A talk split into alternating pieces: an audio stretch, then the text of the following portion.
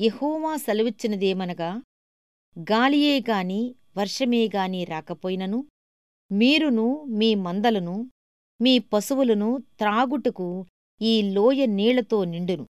ఇది యహోవా దృష్టికి అల్పమే ఆయన మోయాబీయులను మీ చేతికి అప్పగించును.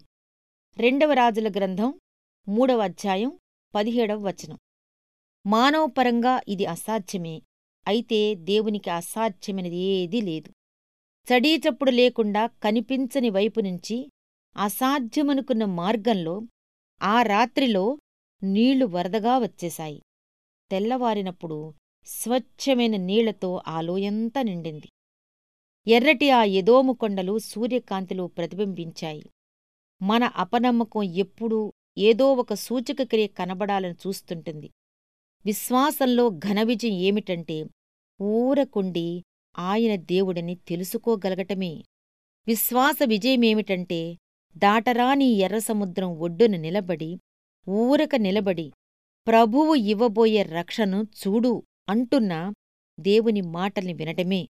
ముందుకు సాగిపో అనే మాట వినపడగానే మరే విధమైన చప్పుడు సూచన లేకపోయినా మన పాదాలు తడిసిన మొదటి అడుగు సముద్రంలో వెయ్యటమే నడిచిపోతూ ఉంటే సముద్రం రెండు చీలి అగాధ జలాల్లో గుండా దారి ఏర్పడుతుంది.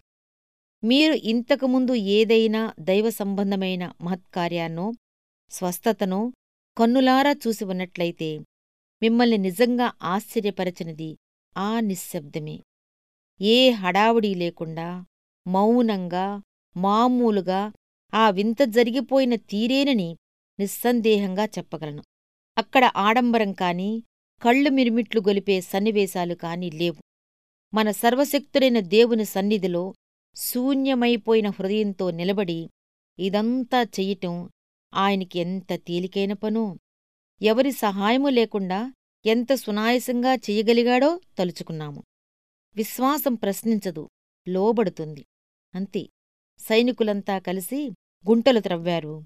నీటిని మాత్రం పైకి తెచ్చేది మానవాతీతమైన శక్తే. ఇది విశ్వాసాన్ని పురిగొల్పే పాఠం. ఆత్మీయమైన ఆశీర్వాదం కోసం వెతుకులాడుతున్నావా? గుంటలు త్రవ్వండి దేవుడు వాటిని నింపుతాడు. మనం ఊహించని స్థలాల్లో ఊహించని రీతుల్లో ఈ అద్భుతాలు జరుగుతాయి. కనిపించేదాన్ని బట్టి కాక విశ్వాసాన్ని బట్టే పనులు చేసే స్థితి రావాలి. వర్షం కాని గాలి కానీ లేకపోయినా దేవుడు గుంటల్లో నీళ్ళు నింపుతాడని ఎదురు చూడగలగాలి.